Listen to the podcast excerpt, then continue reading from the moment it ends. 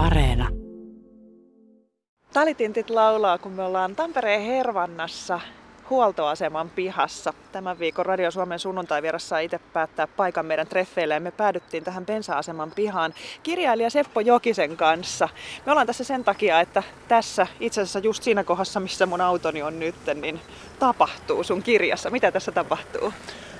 Joo, tästä varsinaisesti alkaa se osuus, mikä niin kuin komisario Koskisen työhön rikoskomisariona ja tutkinnanjohtajana kuuluu. Tästä, juuri tästä paikasta löytyy ruumis auton takaosasta ja, ja se on aluksi aivan mysteeri kaikille, että mikä, mikä tota, on motiivi ja niin edelleen, mutta nimenomaan se on tämä paikka. Tämä on vanha pensis, tämä on Tämä on tota osa Hervana historiaa, ensimmäinen pensasema täällä ja nyt tällä hetkellä viimeinen. Ja tämä on esiintynyt mun aiemmissakin kirjoissa, joten tämä oli semmoinen mukava paikka valita. Tämä on niin keskeinen Her- Hervanan historiassa.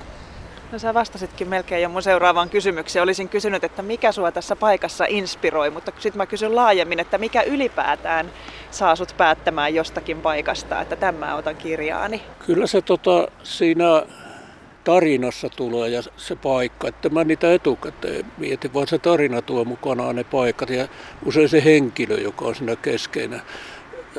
Tässä tapauksessa ilman juonta paljastamatta hän on vähän hätääntynyt, että mihin hän jättää sen auto. Yön pimeydessä tämä on sopiva paikka, tämä on silloin aika tyhjä ja, ja tästä pääsee äkkiä livahtaa sitten tuonne sivukaduille ilman, että kukaan huomaa todella hassua, että tulin parkkeeranneeksi juuri siihen kohtaan tietämättä.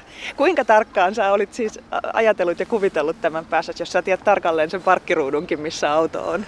No sitä ei nyt kirjassa kuvitella ihan tarkkaan sanota, mutta tähän mä sen kuvittelin, kun mä ajattelin, että mistä tuo valvontakamera sen näkee, että tota, koska sillä on myös oma osuutensa, niin kyllä se itse asiassa on juuri tämä kohta.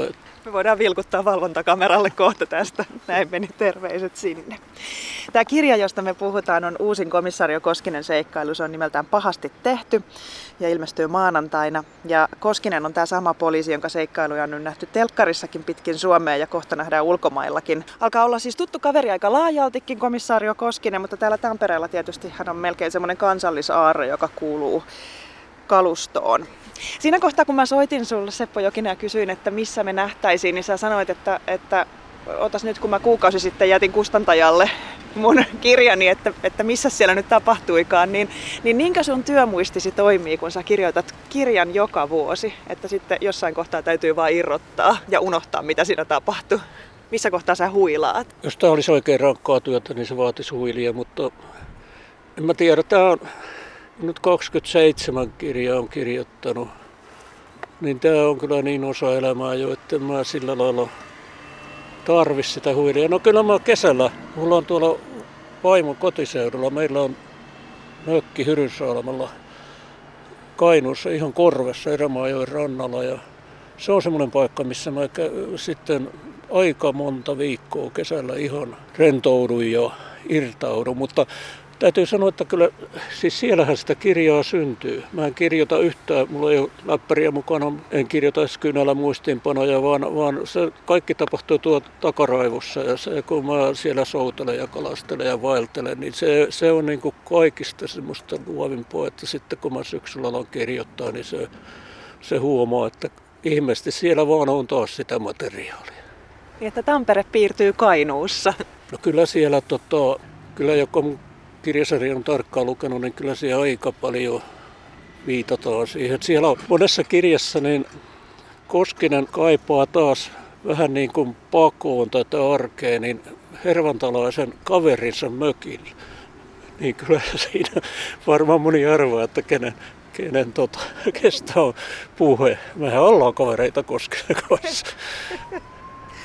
Puhutaan tästä sun kaverista ja sun kaverisuhteesta Koskiseen. Siis käytännössähän sulla ei Seppo Jokinen ole kovinkaan paljon vuodessa semmoista aikaa, että sä et eläisi Koskisen kanssa ja jollain tavalla häntä ajattelisi. Mä mietin verrata esimerkiksi sellaisiin kirjailijoihin, jotka kirjoittaa vaikka historiallisista ajoista. He elää ehkä työhuoneessaan jotakin tiettyä ajan kautta oman hahmonsa kanssa, mutta kun sä elät sun kaverisi ja sun päähenkilösi kanssa samassa kotikaupungissa, te olette suurin piirtein samaa ikäluokkaa, samoilla elämän kokemuksilla, samoilla kotikaduilla, niin, niin väkisinkin te olette kyllä ihan hirvittävän tutut toisillenne. Minkälainen suhde sulla on, komissaario Sakari Koskiseen? No se on oikeastaan semmoinen vähän niin kuin tämmöisellä tiivisti samaa työtä tekevillä työkavereilla. Että tota, kyllähän varsinkin siinä sitten vuodenvaihteessa se alkutalvi, kun mä hion sitä tekstiä, joka on niin kuin, se tuntuu työltä. Silloin tulee välillä tunne, että nyt olisi kiva jo päästä tästä tyypistä eroon. Mutta kyllä sitten kun se kesä lähestyy taas, niin rupeaa kaipaa sitä työkaveriseuraa. Näin se menee usein elämässä muutenkin, vaikka mulla on se tämmöinen tämmöinen mielikuvitus. Mun vaimo aina nauraskelee, että se on niin kuin pikkulapsilla usein se mielikuvitus. Mulla kulkee tämä Koskinen mukana. Se. Tiesitkö silloin aikoinaan, mikä se oli, vuosi on ollut, onko se 96 vai 97, kun sä oot kirjoittanut ensimmäisen Koskisen, niin tiesitkö että tässä on tulossa nyt sellainen niin pitempiaikainen kaveri sulle? No en, en se ilmestyi vuonna 1996 ja mä kirjoitin sitä silloin aika rauhallisessa tahdessa 94-95 ja mä en silloin lailla edes ajatellut sitä dekkarina. Se oli tänne Hervantaan sijoittuva lähiromaani mulla mielessä, jossa semmoinen yksinhuoltaja isä menettää aina on tyttärensä ja poliisin piti olla siinä enemmän sivuosassa. Mutta siinä kirjoittaessa tämä Koskinen niin tavallaan karkas käsistä. Se valtasi niin toisen päähenkilöaseman siinä. siinä. Kahdesta näkökulmasta kerroin sitä tarinaa sen isän ja poliisi koski sen. Se nimikin tuli vaan siitä, koska se oli siinä sivuhenkilö, että olko nyt tämmöinen tavallinen, tavallinen suomalainen nimi. Mutta Koskinenhan, kun ajattelee, että se on foneettisesti hieno komissaario, komissaario Koskinen, niin tota, se sai sitten jäädä. Tosiaan oli ylikostaapeli. Mä vasta kolmannessa kirjassa ylensin hänet. Mutta jos mä olisin tiennyt silloin, että tästä tulee näin pitkä sarja, niin mä olisin kyllä kymmenen vuotta nuoremmaksi tehnyt tämän Koskisen. Nyt se eläkeikä lähenee vääjäämättä. Niin. Tiedäksää jo, mitä Koskiselle tulee tapahtumaan vai, vai elääkö hän sun kanssa niin kuin yhtä jalkaa se aina vuoden mittaan paljastuu, että esimerkiksi eläkesuunnitelmat? Kyllä mä luulen, että se Koskinen elää vielä mun kanssa hautaa asti, vaikka me elettäisiin parikymmentä vuotta vielä eläkeijän jälkeen. Niin, mutta niin kuin kirjoissa, niin kyllä se nyt tämä, tämä nyt on 27. kirja, niin kyllä se 30 sarja tulee täyteen, että nyt on niin kuin niihin kirjoihin jo ajatukset mielessä tai tämmöinen niin kuin mulla usein on useampaa kirjaa mielessä, jos semmoinen yleensä joku henkilö lähtee elämään, niin kuin, tarkoitan Koskisen vastapuolella joku rikollinen tai, tai rikokseen ajautuva ihminen. Ei, en välttämättä puhu rikollisesta, vaan rikokseen ajautuva ihminen, koska mulla niitä ammattirikollisia ei ole. Niin, sulla henkilöt on kyllä usein semmoisia, että joku elämän olosuhde heidät sitten ikään kuin pakottaa rikoksen tielle. Sä sanoit tuossa, että hautaan asti mennään Koskisen kanssa, niin onkohan se tosiaan niin, että sitten joskus oikein vanhoilla ikämiespäivillä tulee ajateltua, että mitähän se Mitähän Sakarille? Pitäisikö soitella? joo, joo. Kyllä se varmaan. Ja, ja kyllä me varmaan soudellaan siellä vanhoina ukkoina vielä sitten siellä Kainuussa meidän joella. Ja, ja, ja, ja tota, jo muistellaan vanhoja aikoja, niitä erilaisia seikkailuja, mihin jouduttiin. Mä kutsunkin usein itseni, itseni komissaari Koskisen tutkintapöytäkirjojen puhtaaksi kirjoittajaksi, että meillä on näitä, näitä kokemuksia sitä joka toisilla. Yhteinen historia. Kun on noin tiivis suhde omaan päähenkilönsä, kirjailija Seppo Jokinen, niin muuttuuko vaikeaksi kirjoittaa hänelle valtavia jotenkin vastaiskuja elämään esimerkiksi tai jotain vaikka ikäviä luonteenpiirteitä? Huomaatko, että kohtelisit häntä hellästi? En kohtele. Kyllä se Koskinen, Koskinen kokee niitä välillä vastoinkäymisiä pelkotiloja, onnistumisia ja onnehetkiä, mutta jollakin tavalla, vaikka se nyt on ihan fiktiivinen hahmo, niin sen elämä menee, menee että vaikka mä kirjoitan sen, niin se elämä menee sillä niin vähän niin kuin omalla painolla. Mä yleensä suunnittelen aika pitkään sen kirjan synopsis ja juonikuvio, varsinkin kesällä, niin tota, se syntyy mulla päässä ja sitten loppukesästä teen paperilla aika tarkan synopsiksen ja, ja alan elokuun lopussa kirjoittaa, niin mä en niin tarkkaan mieti, että mitä se koskiselämä siinä menee, vaan se kulkee siinä ja joskus yllättää muutkin itseni, että ja joskus melkein tapalla, että etkö sä nyt taas, taas taas tajua niistä ihmissuhteista pitää huolta ja tämä on ihan tota, ehkä kirjoittamisessa parasta, kun se, se lähtee se päähenkilö elää omaa elämäänsä. No, tämä työyhteisö, Koskisen työyhteisö on myös hyvin tärkeässä osassa näissä kirjoissa. Ja paitsi, että olet kirjoittanut Seppo Jokinen itsellesi tämmöisen mielikuvituskaveri Koskisen, niin olet kirjoittanut myös kyllä ison työyhteisön itsellesi. Heidänkin elämänsä seurataan. Siellä on siis myös lukijoille tuttuja ihmisiä, joiden avioliiton tilanteeseen tai, tai muuhun henkilökohtaiseen elämään viitataan jatkuvasti. Niin oletko kirjoittanut heidätkin myös vähän niin kuin itsellesi? Onko, onko he sulle myös läheisiä vai minkälainen suhde sulla on näihin muihin pysyviin henkilöihin sun kirjoissasi? Kyllä ne on ihan yhtä tuttuja, tämä ihan ydinporukka siinä, että niissä on ainakin vanhat työkaverit sanoivat, että niissä on kovin tuttua monessa. Että ja silloinhan se tietysti menee, että omasta päästä kirjailijaluun se maailma ja omista elämänkokemuksista, että siellä tulee varmasti puoli vahingossakin, eikä niin ajatellen jotain piirteitä tuttuihin henkilöihin. Joku esimerkiksi käyttäytymismalli jollain poliisilla, niin tulee sieltä, että näin ne vaan alkoi elää kaikki ja kyllä se porukka siinä, siinä mukana kulkee. Radio Suomen sunnuntai-vieraana on tamperelainen dekkarikirjailija Seppo Jokinen. Tampereella olet ihan valtavan tunnettu ihminen ja vähän niin kuin sekä sinä että komissario Koskinen kuulutte kalustoon, mutta nyt sitten on valtakunnallisesti seurattu Koskisen seikkailuja tänä vuonna myös televisiosta, suursarjasta ja sen oikeudet on myyty jo maapallon toiselle puolellekin saakka. Latvian lisäksi Pohjois-Amerikkaan, Kanadaan ja Australiaan. Miltä se susta tuntuu, kun, kun tämmöinen niin täkäläinen seikkailu saakin yhtäkkiä yleisönsä noin kaukana jossain ihan muualla? Minkälaisia ajatuksia kirjailijassa herättää, kun asia kasvoikin aika isoksi? No kyllä se on ihan uskomatonta. Se on jotain, jotain jota en osannut kuvitella, kun kirjailija ammatista haaveili. Enkä osannut kuvitella vielä vaikka kolme vuotta sitten, että se tuolla lailla leviää. Erityisen lämmin, lämpimältä musta tuntuu, kun se tulee Australiassa. Niin sä oot asunut siellä? Niin, mä vietin nuorena siellä vajaa neljä vuotta ja on käynyt kymmenen kertaa sen jälkeen. Mulla on niin lämpimät suhteet Australian, australialaisia tuttuja ja myös Australian samaan aikaan muuttaneita minun ikäisieni siirtolaisia. Ja tässä on hieno se, että tämä tulee englannin kielellä tekstitettynä, että tämä sopii molemmille. He voi omalla äidinkielellä seurata sitä ja sitten Aussi taas englannin kielellä. Että on se. Ja nämä maat ei jää ainoaksi. On muitakin kaukaisia maita tulossa tähän listaan. Mikä sut muuten aikoinaan vei sinne Australian 70-luvulla? Joo, se oli No yksi tärkeä syy oli se, että, tai siis ei, ei tärkeä syy, mutta semmoinen, että se mahdollisti sen, että Australian valtiolta saattoi anoa ilmasta matkaa. Siellä oli kova työvoimapula ja nuoria miehiä. Mä olin just päässyt armeijasta ja tota, mulle se myönnettiin ja mä muistan mun ainoa armeijan loma, joka oli niin kuin arkipäivänä, niin mä kävin Helsingissä konsulaatissa haastattelussa.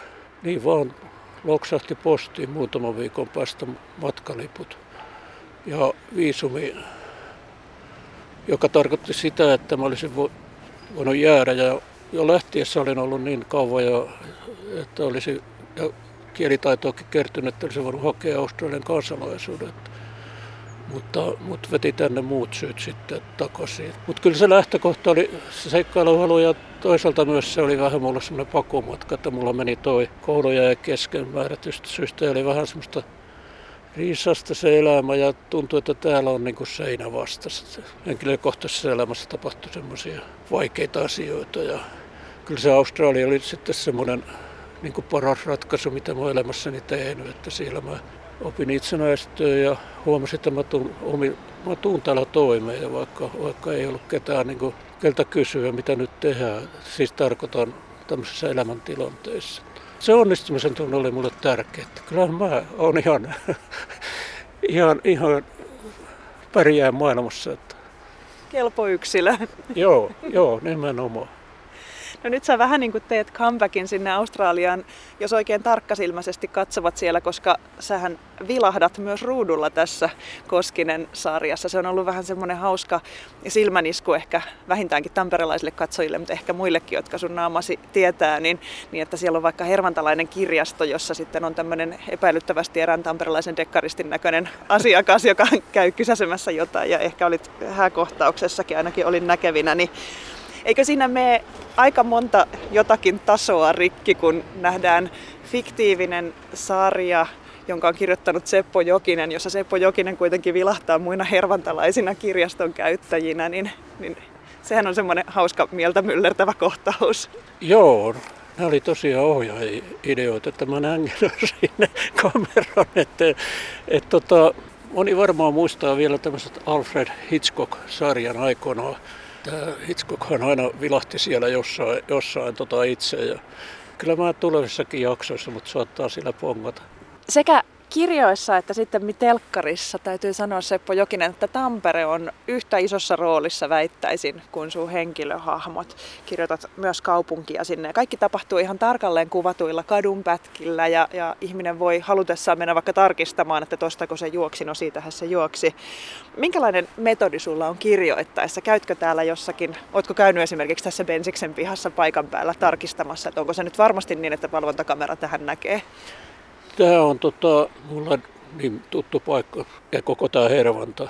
Mutta muualla Tampereella mä kirjoitan siis se kasaan sen käsikirjoituksen ihan sen mielikuvan mukaan, mikä mulla on eri paikoista. Ja tota, sitten talvella, kun sen alkutalven, kun mä hion sitä joulusta helmikuun puoliväliin, niin mä käyn mahdollisesti tarkistamassa joitain paikkoja ja niiden oikeellisuutta. Ja tietysti joku paikat on muuttunut ja mulla ei ole kuitenkaan tarkoitus, että mä kuvita hyvin tarkkaan Tampereen kirjojeni sivulla, vaan, vaan että se tukee sitä tarinaa. Siinä paikassa on joku semmoinen tunnelma. Mutta muutamia paikkoja on, jotka mä oon hienovaraisuussyistä muuttanut. Tesomalla tapahtuu semmoisen talokyttäjän murha. Ja siinä on epäiltynä koko talon asukkaa, koska se oli niin epämiellyttävä. Niin sen mä siirsin se samalle kadulle, mutta eri paikkaan.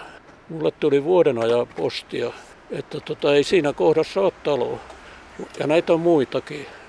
Esimerkiksi Hukan tupa, niin ei semmoista paikkaa olemassa. Sitä on kuulemma käyty kissamalla hokemassa. Niin olisinkin kysynyt, että kuinka tarkkaan ihmiset sitten seurailee, että onko nyt varmasti niin, että tuota taloa ei ollut vielä silloin purettu ja onko nyt varmasti näin. Mutta saat siis palautetta yksityiskohdista yleisöltä.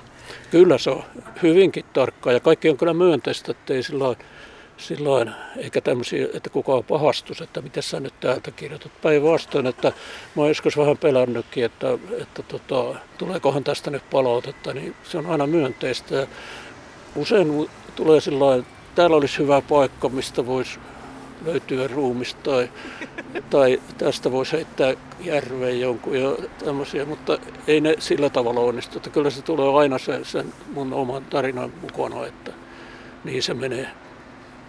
Oletko ajatellut, Seppo Jokinen, että olet myös kotikaupunkisi dokumentoija? Siis sun kirjoista, kun kirjoitat kirjan per vuosi ja sitten sinne päätyy kaikki suuret rakennushankkeet ja tämmöiset muutokset, niin tavallaan sun kirjoistahan pystyy tarkistamaan, minä vuonna meille louhittiin iso parkkihallia keskustaan, tai minä vuonna oli rakennustyömaa tukkinut kaikki keskustan kadut tuossa kohdassa. Niin ajatteletko myös tätä tämmöisenä kotikaupungin tallentamisena?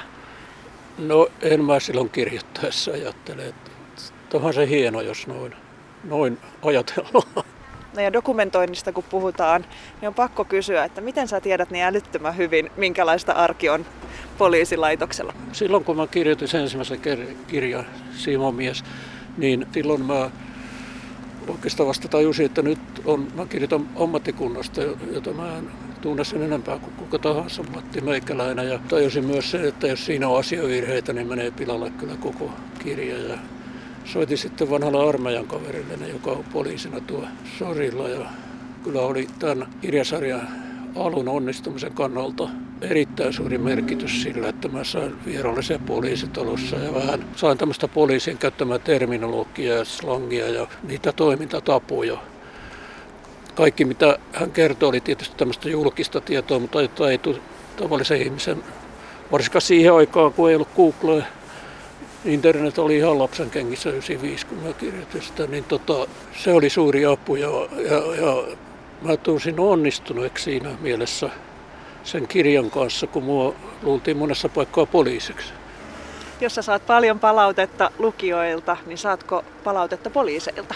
Joo, kyllä ilokseni poliisit lukee aika paljon mun kirjoja sen palautteen, mikä on saanut, niin poliisit tykkää kovasti tästä työyhteisön kuvaamisesta. Se on heistä niin mukavaa. Että, ja ne tunnistaa jostain syystä itsensä monessa kohtaa. Ja tässä just tässä TV-sarjassa tutustui yhden poliisi, joka on mukana siinä, esittää poliisi, mutta on ihan siis poliisin työssä ja kokenut poliisi, niin paljon juteltu nyt, niin, niin tota, kyllä hän kovasti tykkää, eikä niissä silloin, vaikka en nyt enää kysele paljon enkä seuraa, niin tota, ei niissä paljon virheitä ole, tai ei, siis ei ollenkaan, että tota, mä yleensä kun mä vien johonkin äärirajoille koskisen jossain asiassa, niin se, mä saatan kysyä näitä joltain poliisilta, että tekeekö Koskinen suuren virkavirheen, jos se tekee näin. Se on nolo, jos se loppuu kirja siihen, että Koskinen saa potkot, että kirjasarja jää kesken. Vähän pitää pitää kaverista huolta. Joo, täytyy sen verran katsoa sen perään.